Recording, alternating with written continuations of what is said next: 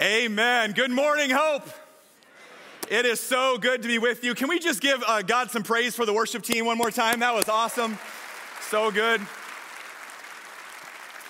Well, I want to welcome you in. My name is John Anninson. I am one of the campus pastors at Hope Elam, our campus in the city, and it is so good to be with you here this morning. I want to welcome you in, whether you're in the room here at our West Des Moines campus or you're worshiping with us online, one of our many local sites or campuses, wherever you may be, welcome to Hope. We pray that you feel loved and welcomed and a part of our family here. We love it that you are here. It's been a while since I've been able to hang out with you here at the West Des Moines campus. It's been a couple years. I've been a little busy. Uh, we've been doing uh, this amazing church merger as God has brought together these two incredible churches, Hope Des Moines and Elam Christian Fellowship, to come together uh, at twenty-fifth and University to move into this, not new uh, new to us, but not new by any means, this one hundred twenty-five-year-old uh, amazing church building there right across from Drake University. And we could not be more excited to walk out this vision of racial unity and equality that God has imparted to us as His church here in the greater metro area. And so it's been exciting to live that out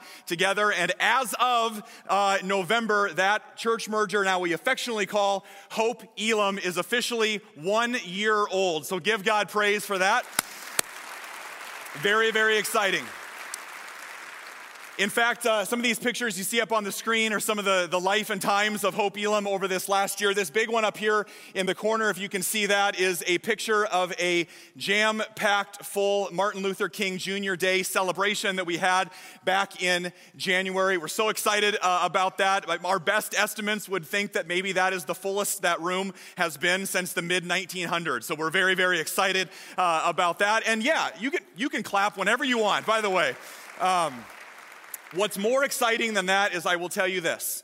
Not only that day when I stood up and addressed that crowd, but every single weekend that I stand up, it is not uh, remiss to me that I stand on the very stage in the exact same spot that Doctor King himself spoke at sixty-three years ago in that very worship center and spoke a message of, yeah, praise God, to, um, to speak a message of love overcoming hate, a message of light overcoming the darkness. And to stand on that stage and be able to share that exact same message is, is unbelievable. And I will tell you this, more important to me than how many people are in that room is who's in that room. God cares about every single person. When I stand on that stage and preach and look out, I can tell you that I see the beloved community that Doctor King spoke about that's based on the vision of God's word. And I look out and literally, right here in the middle of Des Moines, Iowa, I see black and white and brown and young and old and rich and poor and city and suburb and Republican and Democrat and everywhere in between. And yes, even Hawkeyes and Cyclones and Bulldogs all in the same worship center worshiping together, because at the foot of the cross, the ground is level. And I tell them this every single week, and I'll tell you, you better get used to that because it's a glimpse of heaven. So we better get used to it. Amen. Praise God.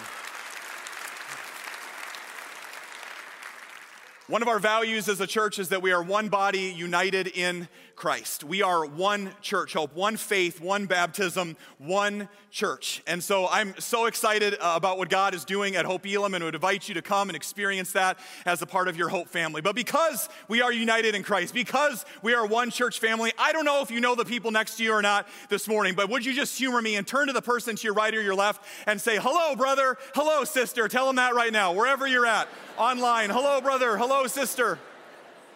I love I love doing that because you can really, really tell who the introverts in the room are.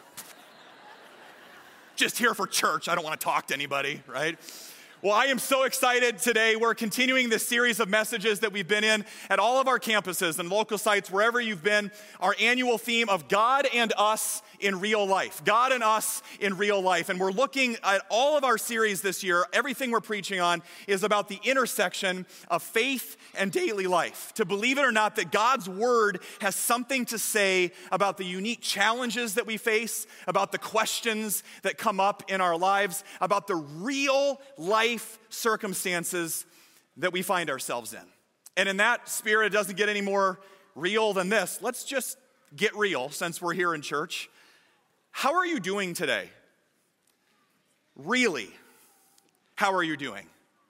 And I don't want the answer, and you don't have to shout it out. This is a rhetorical question, but uh, not the answer you think you should say. Not the answer that somebody comes up to you in the church lobby and you kind of nod at each other with that Lutheran nod as you're sipping your coffee. How's everything? It's that dangerous four-letter word that people say in church. Fine.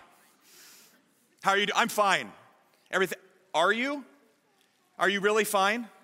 Not the answer that you think to project the image that you want to project to the world or that you project on your social media. How are you doing really? How are you doing underneath the surface? An easy way to look at this, I'm a visual person, so this helps me. I don't know a ton about icebergs. Maybe you know more than me, but I know this about icebergs. Most of it is under the surface, right?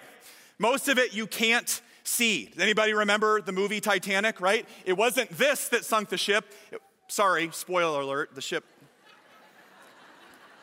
And I say that with all sincerity because it was a tragedy, but the ship went down, and it wasn't this that caused the ship to sink. It was what lies below the surface. And in the same way, you and I in our lives, we have kind of two different types of lives. We have a above the waterline type of life and a below the waterline. The above the waterline is, of course, what everybody can see. Maybe most people, some people sitting around you this morning, they know your name, they know your spouse, maybe they know your family or your kids or what school they go to or your, your hobbies or what your job is. All of that, that's great. The sports and the weather, the things we talk about at a surface level. But if we're honest, and I know that you long for this, there's way more to you than that. The deepest things about you are often the things that people can't see. And they're often the things that you and I keep hidden. Our doubts, our fears, our pain, our unresolved wounds from the past, our lack of boundaries in our lives, our depression, our anxiety. And I just want to stop right here this morning and say, God cares about all of that. And maybe you walked in here this morning like, I got to put on my happy spiritual face because it's church. God wants to go below the waterline with you. And here's why, because it's often the things, similar to the tragedy, it's often the things below the surface in our lives that cause the most damage. All of those things in our lives, the pain, the doubts, the fear, the guilt, the anxiety, the depression, all of those things are the things that mo- cause the most damage. And the reason is they cut us off from the life that Jesus is offering to us. And so, if we're honest, the last couple years have been brutal. Everybody talks about all the things have changed since COVID. One of the things we don't talk a lot about is the effect that it's had on us below the waterline in our lives. And so my challenge for you this morning and my question for you, wherever you are, what have you done with all of those feelings and emotions? Because often when you and I have feelings and emotions, we do one of two things. We shove it down, or we inflict it on others. And if we shove it down for long enough, we end up inflicting it eventually. So the challenge for you is to deal with that in a healthy way, is to bring that to Jesus and say, man, it's COVID. It's, it's racial and political divisiveness at an all-time high, and I've got all sorts of pain and angst and emotions and deep feelings and anger that are unresolved. What have you done with that? I mean, let's get really practical for a second. When, when is the last time that you walked up to somebody and said, hey, how's it going? How are you doing? And they responded, oh, never been better. I am so rested and refreshed. I get twelve hours of sleep at night. The kids do exactly what I tell them to do. I am so rejuvenated. I'm on fire for Jesus. I have a nice, sustainable pace and rhythm to my life. I'm just rocking it. How are you? My life is a train wreck, all right? And so I think the, the laughter and the giggles speak directly to our problem. Things are not always what they seem on the outside when all these things are going on below the surface. And followers of Jesus are not immune to this. What I want to challenge you with and propose to you this morning is that you can be a full-time church attendee and a part-time disciple if large areas of your life remain untouched by Jesus. Mainly your mind and your body and your emotional health. And those things that I mentioned are just as spiritual as anything else that we will talk about from this stage. Jesus cares about all of it. And the good news is for us this morning is that God's word speaks directly, speaks directly to all those aspects of our lives. I love how Paul puts it in First Thessalonians. I don't know if there's any Thessalonians fans out there, but here you go. Let's read it together. You're the nine thirty service. You're well awake. Let's read it nice and loud together. May God himself, the God who makes everything holy and whole, make you holy and whole, put you together, spirit, soul, and body, and keep you fit for the coming of our Master, Jesus Christ. When God created you and I, he created a whole being, a physical, emotional, spiritual, relational, mental, social being. And to deny Jesus access to those areas of our lives, to not care about how God created us as a whole being, is to push aside our humanity. This is who God created you to be. God is not just interested in your spiritual life, he's interested in your life. All of it. And so over the next few weeks, I'm excited to kick off this series that we're going to be in. It's a new series we're starting today called Taking Care of You. And we're going to dive into what God's word has to say about all those areas of our lives about self-care. In fact, author Parker Palmer puts it this way. I love how he says, talks about self-care. He says, self-care is never a selfish act. Let's stop right there. Some of you think it is. Or we'd be doing a better job of it. I would be doing a better job of it. Because some of you are so wired up to meet all the needs and the demands of expectations of everybody around you, and it's taking its toll on the temple of the Holy Spirit, which is your body, your mind, and your soul that God has given you. It's something to think about. Is it worth destroying myself in order to meet the needs of other people? God would say no.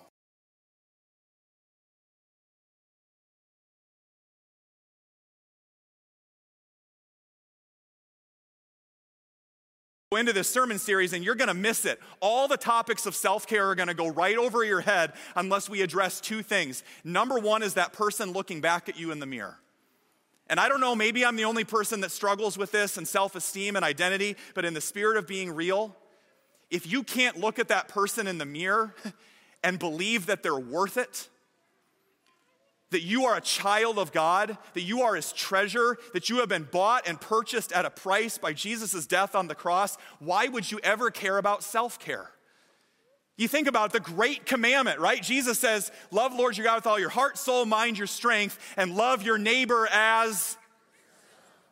Jesus is assuming that we don't just like ourselves, he's assuming that we love ourselves. You can't give away what you don't have. And the reason that you and I have such a hard time loving our neighbor sometimes is that we don't really care about ourselves. We don't love ourselves that well. We're not taking care of ourselves. You are the beloved. I don't care what value or worth you walked in here with this morning, but let me tell you not what I think, but what God thinks about you. You're lovable. You're worth it. You're worth taking care of. And Jesus cares about your heart. He cares about your depression and your anxiety.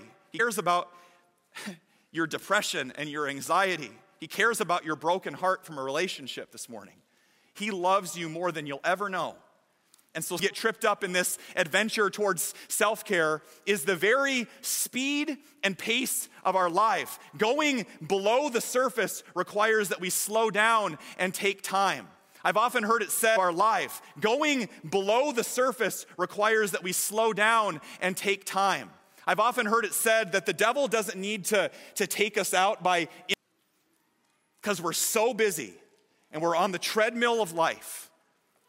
And yet if we're honest, for a lot of us, the speed and the pace of which we live our lives is counterproductive to the life that we say we want, is to counterproductive to the life that Jesus offers us.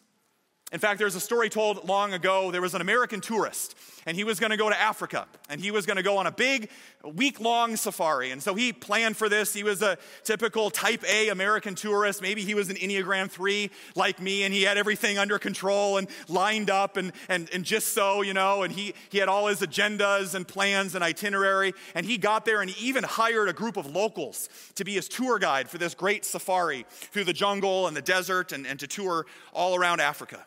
And so he gets there and he's got all of his tour guides, and the first morning he shows them the plans, and they get up early and they travel far and they travel fast and they stick according to the itinerary, and everything's going great. The second morning they do the same thing. They get up early and they travel far and they travel fast, and they're just going, going, going, and they're getting everything done and they're being super productive. The third day they wake up, the same thing, but everything changed on day four. They got up and he was ready to go, and he walks out of his tent, and there he sees all of his guides, all the locals, just lounging underneath a giant African shade tree. And he is irate because this goes on for half an hour, one, two, three hours. He's like, I paid good money for this. What is going on? We gotta go. We've got things to do. We've got a schedule. We've got an itinerary. Let's go. And he looks at the translator and says, what is going on? To which the translator steps back and calmly says, Sir, sir, they are waiting for their souls to catch up with their bodies. And I think if there was a challenge for you and I in February of twenty twenty-two, after everything that we've been through, that might just be what we need the most. Some of you have charged back into real life now that it's somewhat normal again, whatever that means. You've gotten back on the treadmill and you've left your heart and your soul behind. So when somebody asks you, how are you doing? You go, busy? Is that everything that Jesus wants for you? When will you take the time to go below the waterline? Jesus wants to care for your soul. He wants to restore your soul. And so all throughout the Gospels, I love what Jesus does. In order to care for our souls, Jesus doesn't feed us the latest tips or techniques or uh, the latest fad or the latest self-care tips. In every situation, are you tired? Are you stressed? Are you overwhelmed? Are you burned out? Are you fearful about the future? Every single time, Jesus points people to himself. In fact, he does that here in Matthew. Are you overwhelmed? Are you burned out? Are you fearful about the future? Every single time, Jesus points people to himself. In fact, he does that here in Matthew. On you and learn from me, for I'm gentle and humble in heart, and you will find rest for your souls. Jesus says, take my yoke, my teaching, my, my way of seeing life upon you and learn from me. Follow me. And that's our focus today in spirit, body, mind, soul. How can Jesus fill our spiritual tank? How can Jesus fill your cup to overflowing? If there was a tank up here and it was empty or kind of halfway or just a quarter full or maybe overflowing, how full is your spiritual tank today? How is your soul? How are things below the waterline? And Jesus wants to fill you up. And so the question we're going to tackle today is, what habits, what daily rhythms, dare I say, what disciplines is Jesus inviting us into in order to care for our soul, in order to fill our spiritual tank? Now, I don't know about you, but when I say that word disciplines, I don't know what that conjures up and what kind of emotions that brings up inside of you. Maybe heaviness or a, a burden or weariness. I, I can't remember the last time I asked somebody, hey, how do you feel about disciplines? Sign me up for that. I need some more discipline and some heavy loaded burdens in my life. Give me another checklist. Woo-wee. I don't think so. We have this word for these things in the church. We call them spiritual. I don't think so. We have this word for these things in the church. We call them spiritual disciplines. And yet it's not always at the top of people's list because it just feels like a burden. I want to remind you, it's okay to laugh in church. Sometimes spiritual disciplines feel like this with a little bit of help from our friends at Monty Python. Take a look. Yeah, yeah, Dona eis requiem. Kyrie Jesu Domine. Dona eis requiem. Kyrie Jesu Domine. Dona eis requiem.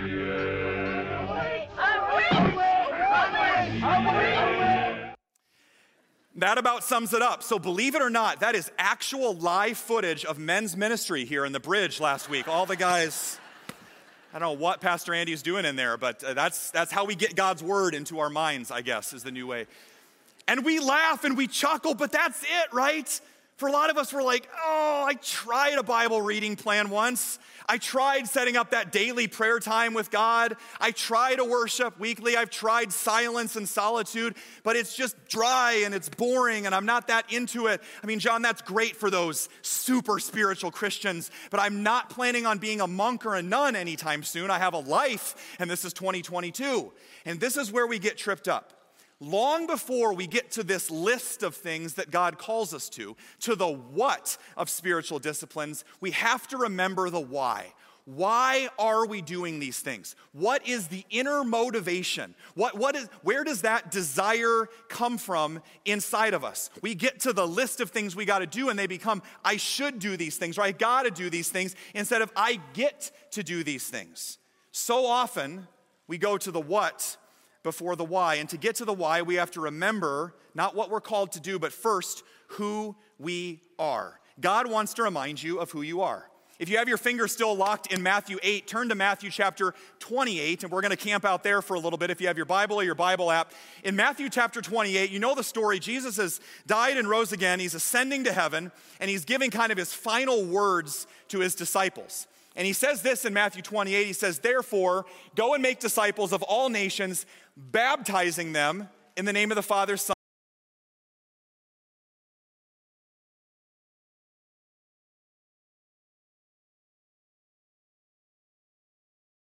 little Italian accent, hey, baptizo. Sorry, that was kind of nerdy. Um, baptizo literally means to immerse. And so what Jesus is saying, And so what Jesus is saying here is that this isn't, when we baptize people in the name of the Father, Son, and Holy Spirit, or we dunk you or sprinkle water, whatever it is, it's not some hocus pocus. Jesus is actually telling us what's happening. That you are becoming a brand new person. Another way of looking at it is this. Our faith, particularly here in Matthew chapter twenty-eight, if you kind of pull this apart, has always been based on who God is and what he's done.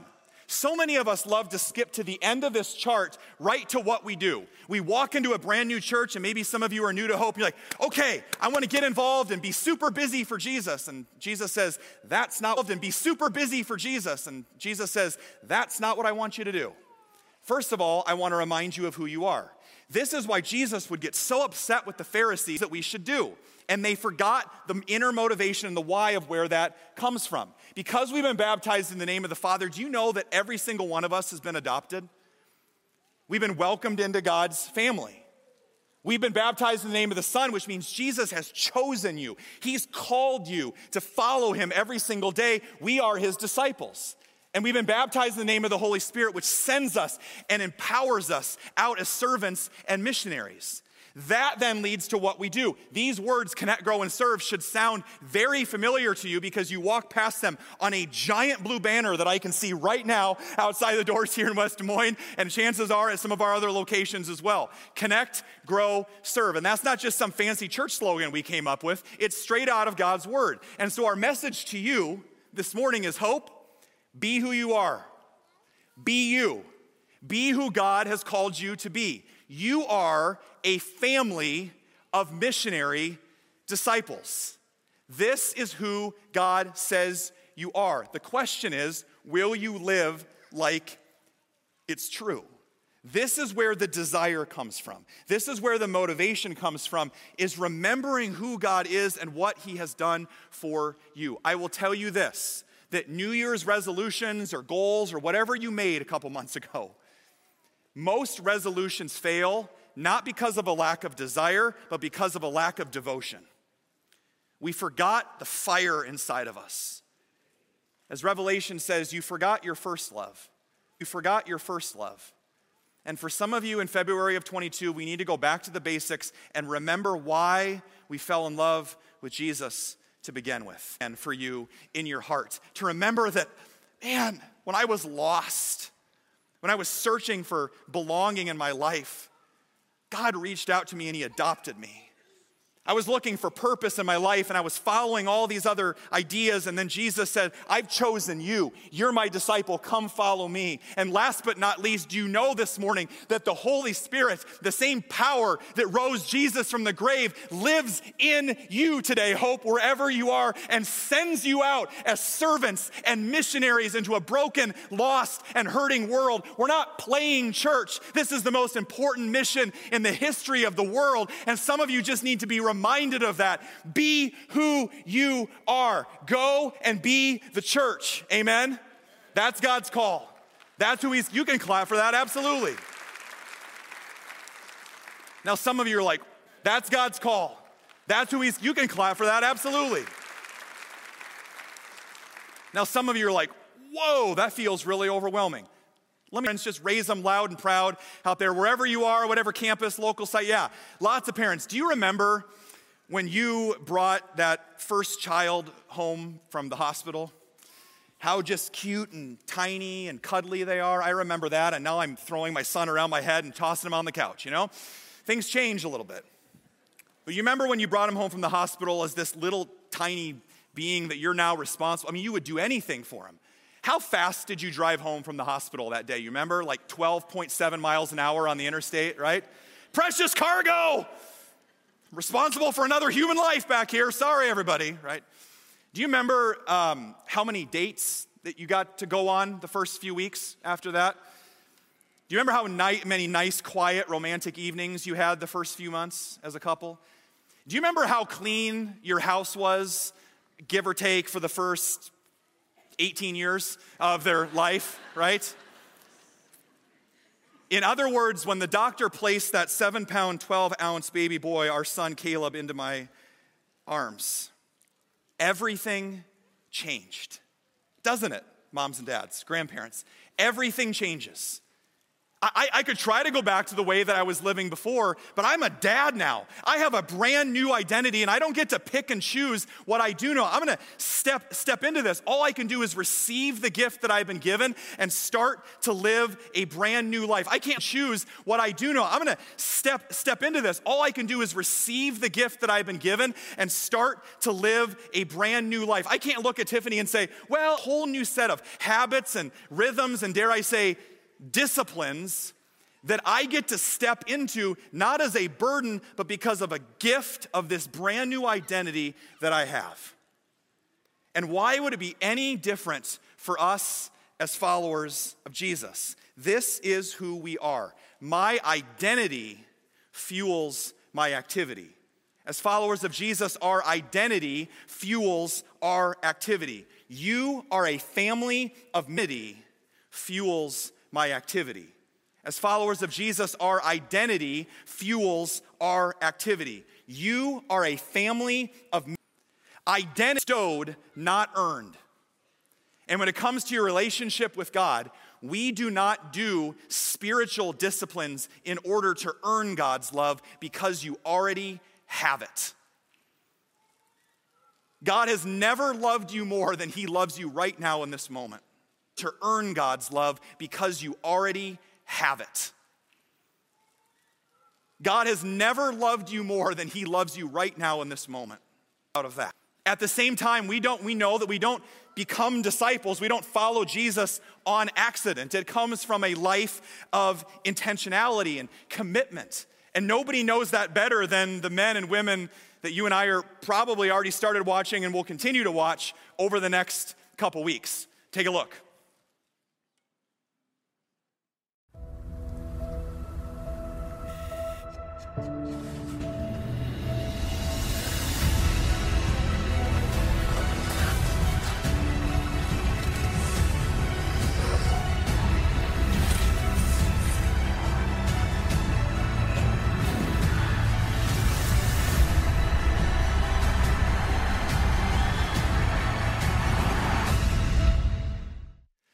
I don't know about you, but when I watch things like that, something inside of me just goes, oh.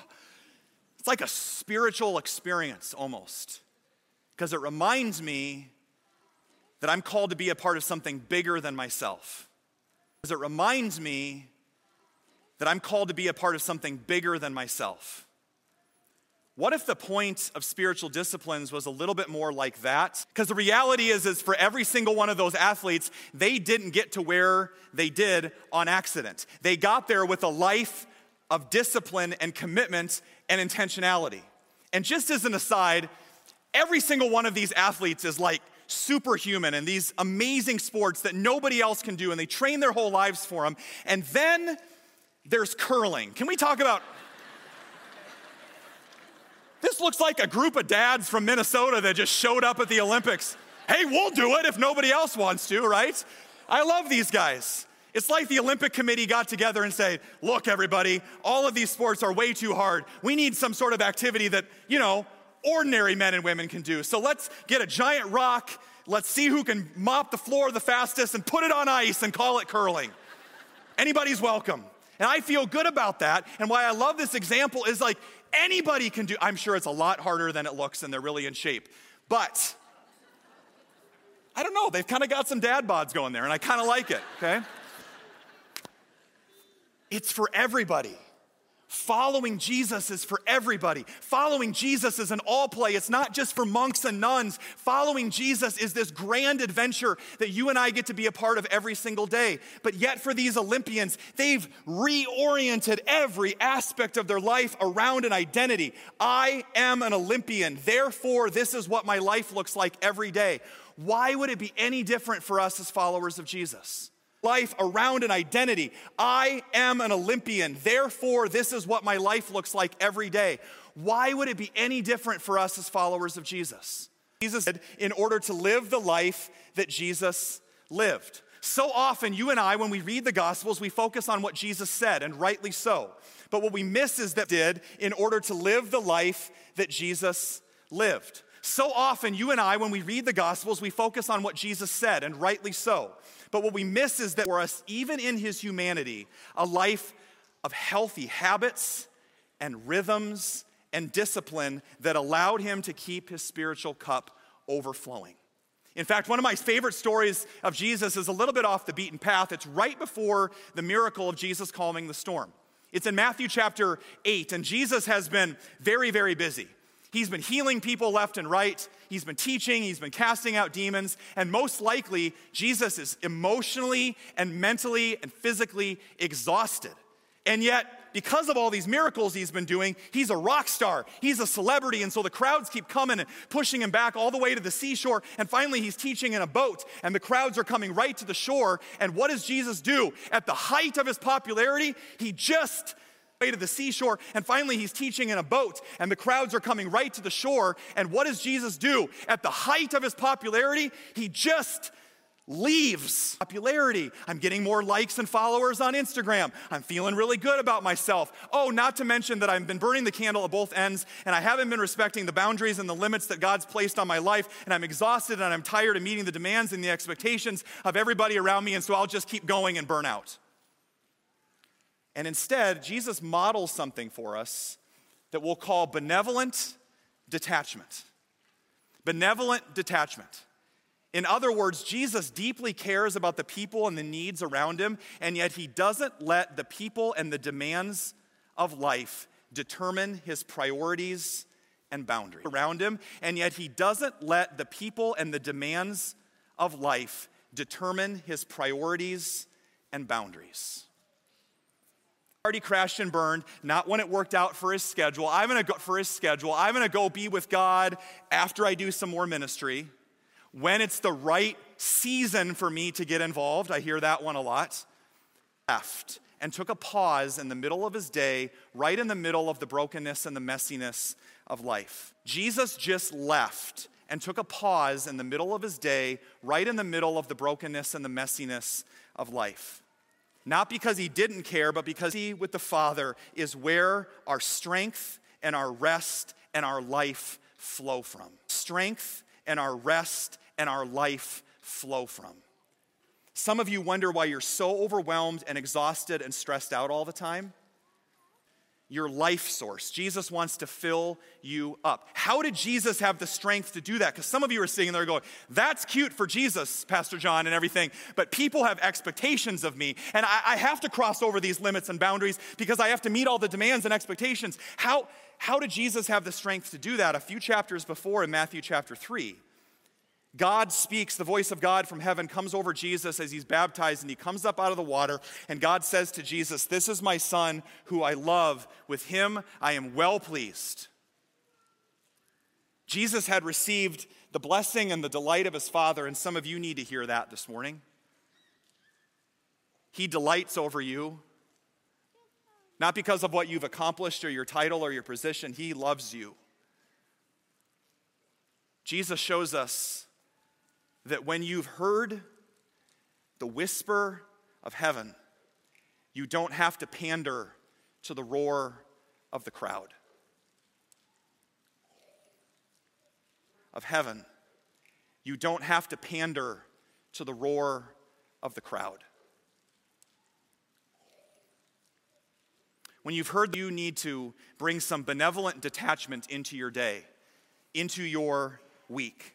Jesus lived in this constant connection with the Father. And when you and I make disciplines, even things to follow Jesus, some sort of checklist, we forget the fact that disciplines apart from relationship are empty.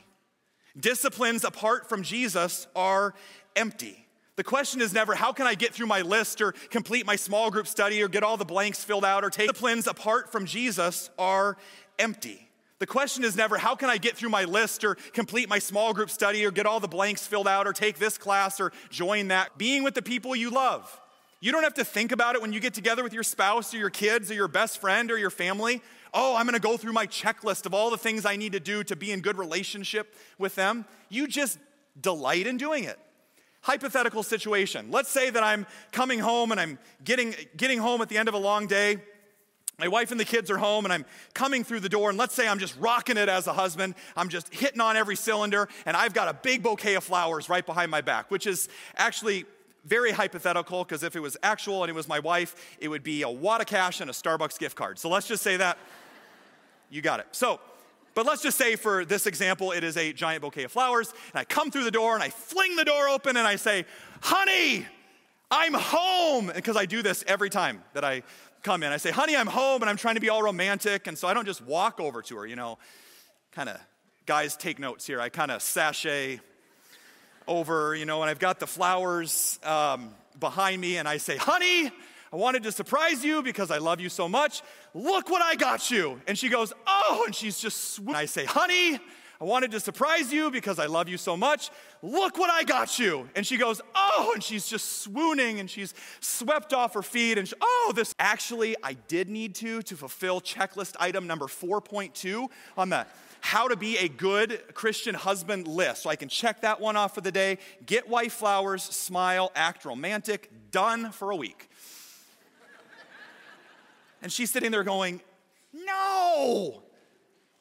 That's not what I want. I don't want your duty. I want you. That's all I've ever wanted is you." Your heavenly Father says, "That's all I've ever wanted. I love your church attendance. I want you. That's all I've ever wanted is you." Your heavenly Father says, "That's all I've ever wanted. I love your church attendance." My challenge to you today is, what if you stop trying to impress everybody and stop trying to impress God and just let him love you? Let, let yourself delight in him. How do you get there? Three keys to take home with you today. How do we get there? Where do you start to fill your spiritual tank? Number one, start small. Some people get all gung-ho. I'm going to read the Bible, or I'm going to pray. Some people start one of those daily Bible reading plans, and maybe you did that. You're like, "I'm going to read the Bible in a year. I'm awesome, so I'm going to do it in a month. So here I go, Bible, Genesis, yeah, Exodus, whoa, Leviticus, no, thank you." And you're like, "Forget it, I'm done." You're like, "Forget it, I'm done with the Bible, it's weird." You start to pray and you doze off or whatever it is and you lose track, you get distracted. Start five minutes, go to ten minutes. And you'll find yourself, "I just love being with Jesus, and so I don't really need to have a timer on my phone next to me anymore. because I just love being, and then add a little bit as you go in your worship, in your prayer, in your tithing. Start at two percent or five percent and work up to ten percent. Give more than that if God lays it on your heart to do so. Make weekly worship a non-negotiable in your family schedule. Say, we're going to serve together. We're going to go raid Hy-Vee this week and get all the groceries we can and bring them for the food drive next week because we should? No, because this is who we are. We're servant leaders. This is our identity. This is what we do. Start small. Start small and grow slow. Pastor Caroline wrote an awesome spiritual disciplines class that starts next weekend. It's online. You can take it. Go deeper with. Start small. Secondly, don't train alone.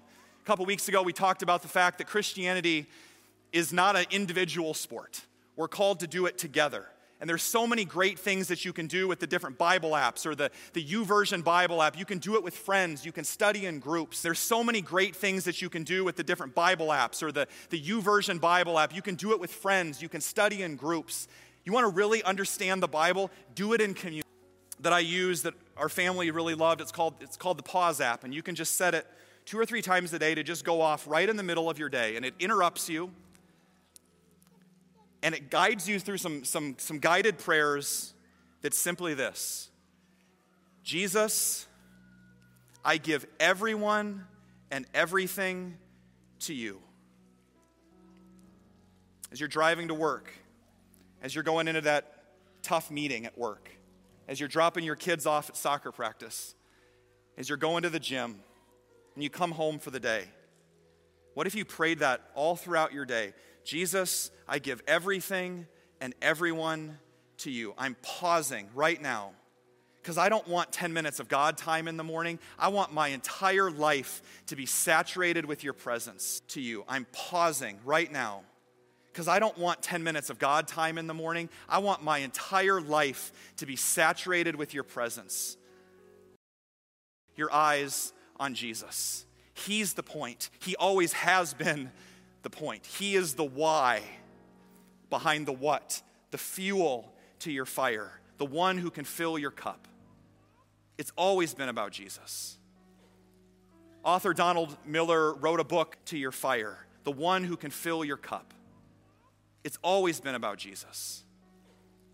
Author Donald Miller wrote a book several years ago called Blue Book. He says, I know a guy named Alan that went around the country to big churches and asking pastors and ministry leaders questions. He went to these successful churches and he asked the pastors what they were doing and why it was successful.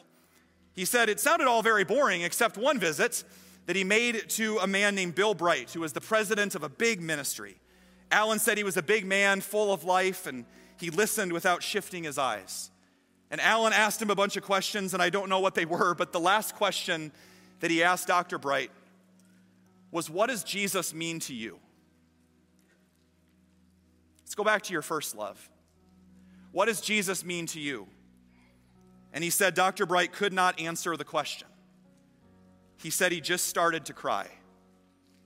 He sat there in his big chair behind his big desk and just wept.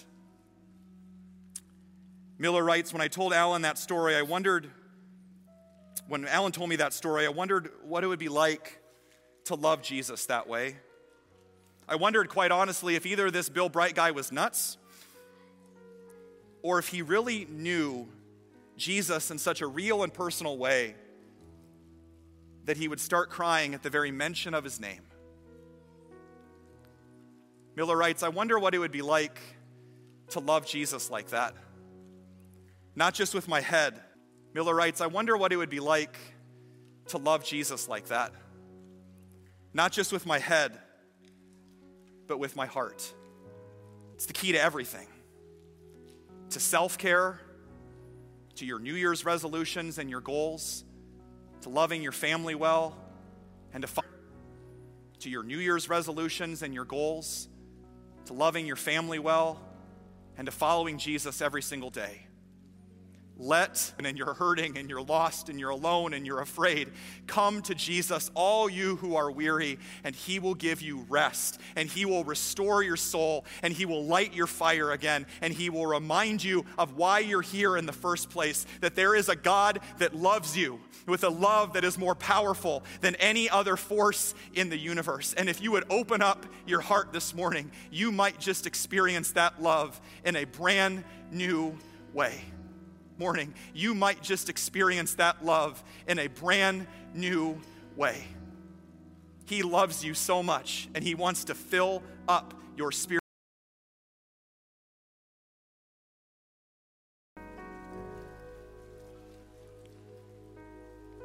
Sometimes the best spiritual discipline is to simply be with Jesus. And that's what his disciples were doing on the night that he was betrayed. When Jesus took the bread and he broke it and he gave it to them, saying, "Take and eat. This is my body broken for you." After supper, he took the cup. After he'd given thanks, he said, "Take and drink. This is the new covenant in my blood. This is my promise to you, that I will wash you clean and forgive all of your sins. Do this in remembrance of me." Before we receive the bread and the wine, let us pray together. Wherever you're at, online, here in the room, let's pray together the prayers of me. Before we receive the bread and the wine, let us pray together. Wherever you're at, online, here in the room, let's pray together the prayer Jesus taught us, our Lord's Prayer. As it is in heaven, give us this day our daily bread, and forgive us our trespasses, as we forgive those who trespass against us. And lead us not into temptation, but deliver us from evil. For thine is the kingdom, and the power, and the glory, forever and ever. Amen. If you're here in the room, evil, for thine is the kingdom, and the power, and the glory, forever and ever. Amen. If you're here in the room, you can grab your communion kit or whatever you have. Go ahead and take whatever wine or juice you might have at home or wherever you're worshiping from. Take that second layer off and receive the juice. This is the blood of Christ shed for you.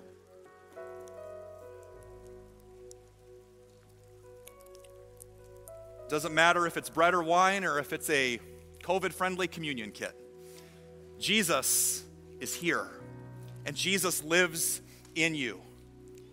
And now it gives me great joy to remind you this morning that as you have received the body and blood of our Lord and Savior Jesus Christ, that your sins are forgiven and that you've been given a fresh start in his grace. The body and blood of our Lord and Savior Jesus Christ, that your sins are forgiven and that you've been given a fresh start in his grace.